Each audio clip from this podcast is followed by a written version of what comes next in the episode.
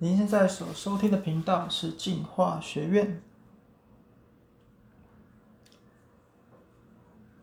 Hello，大家好，欢迎大家又回到进化学院。不晓得你有没有遇过以下这种情况？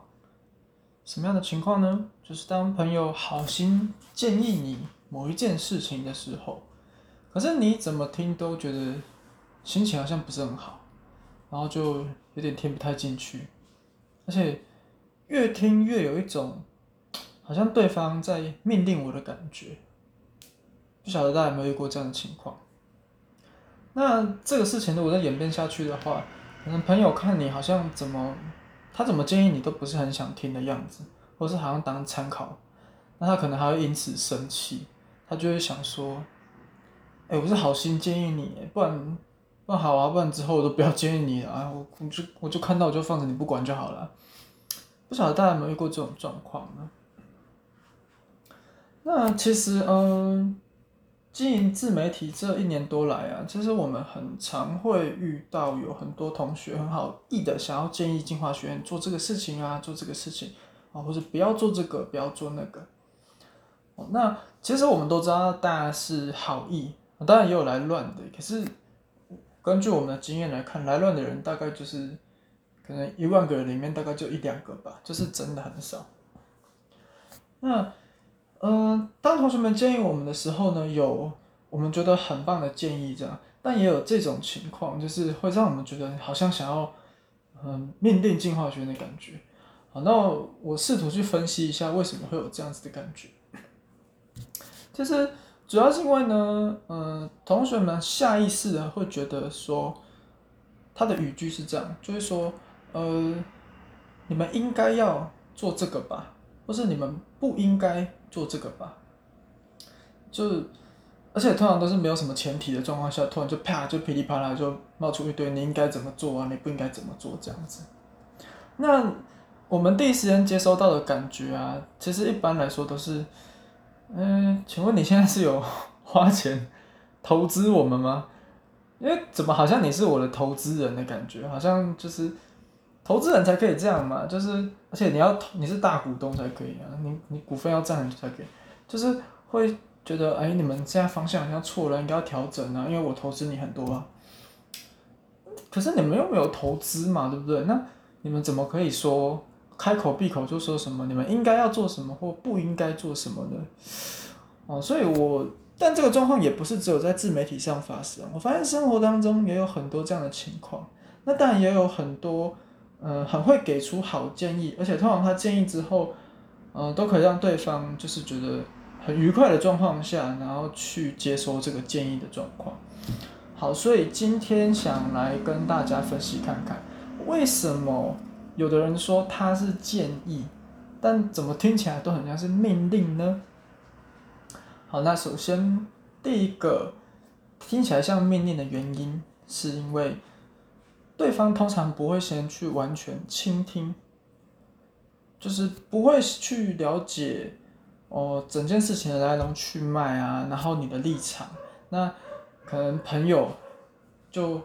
很想要赶快给你建议，太急了，但是他应该要先彻底的听听看你的状况，你是在什么状况下做这样的判断或说这样子的话，彻底都了解了之后，那再来给建议的话是比较理想的。不然就很很可能会错误判断，就是太过武断了，嗯，就是只看一部分，然后就想要赶快下定论这样。还有在第二个部分，听起来像命定的第二个部分，就是带入过多的个人情绪在里面。明明是想要给建议，给建议的用意是希望对方可以变好嘛，可是因为带有情绪，所以下意识的会觉得啊，你现在怎么可以这样子做啊？但是当这种情绪进去的时候，就容易让人家觉得不舒服。哦，就听在对方耳里，就是，哦，所以现在是我很我很糟糕，是不是？我很严重吗？你为什么要这么激动这样子？OK，所以，呃，这是第二个部分，就是会带入太多个人情绪。那再来第三个部分，第三个部分是通常听起来像命令的语句啊，就是对方会觉得你应该这样这样去行动，或者是你应该按照他的建议来去行动。会觉得说你应该听我的，就是很多事情都是应该应该应该应该这样子。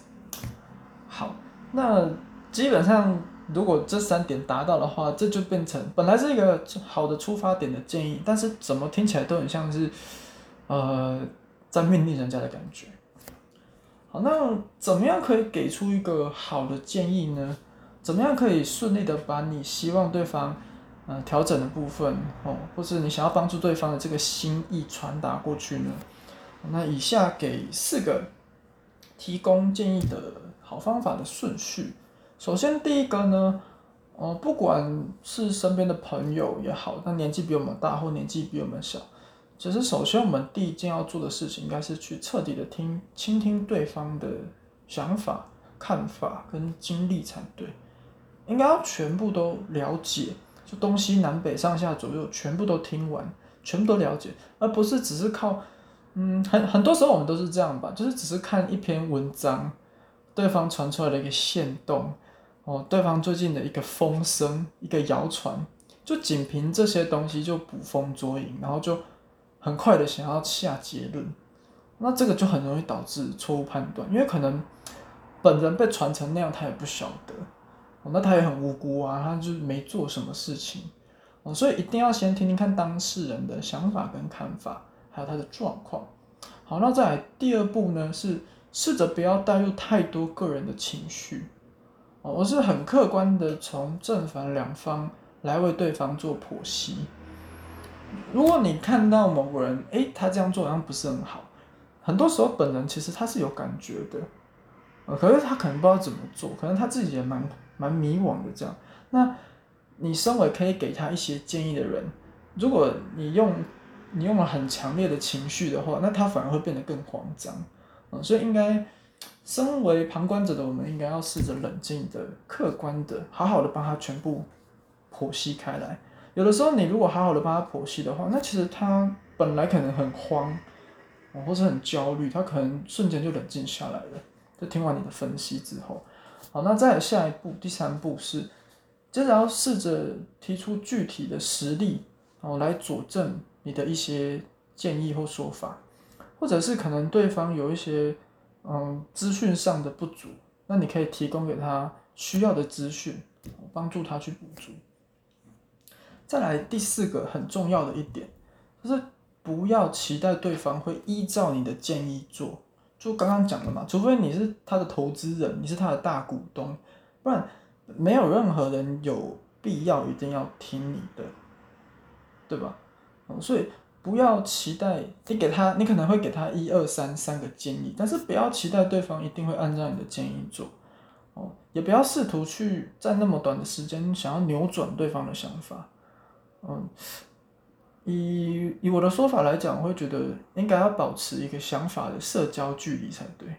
一个让对方的想法可以很舒服的去发酵的一个距离，你要相信对方，你已经给建议了嘛。那你要相信对方，他会做出最好的选择，又或者是他还有其他疑问的话，他一定会再回来找你的，哦，所以不要这么心急，也不要这么强硬的，就是试图对方一定要接收你的建议，那这样就变成有点不像建议，这样就变成我们所谓的命令这样子，所以，呃，我们计划学院一直以来也是，就是虽然会收到很多私讯，但是第一步我们一定会一直问问题。因为我们想要彻底去厘清，说大家的困扰到底是什么。那嗯，大家学校的状况、家庭的状况、补习班的状况、朋友的状况，这四面八方都了解之后，我们才会开始帮同学们去剖析哦这个问题。那接下来我们可能会举出一些具体的案例吧，或者是给大家一些比较不知道的呃，可能资资源、网络资源也好，新闻资源也好，或者什么样的资源。那最后我们一定会跟同学说的事情是，请大家一定要好好的自己做决定。我们充分的相信，呃，大家是有那个能力去判断什么是对，什么是错，什么是好，什么是坏。而且，呃，很多时候要懂得为自己做选择，这个事情很重要。选择不可以就是，嗯，交给别人做。不管有没有成年，都要试着去练习这件事情。这样我们都可以自己上学嘛，我们可以自己出门。那我们我们是充分有能力可以打理自己或做一些决定的，那除非一些太复杂的事情，一定要交由法定代理人来做嘛。OK，好，那今天的分享就差不多到这里了，希望可以对大家有帮助。那我们下次再见啦，拜拜。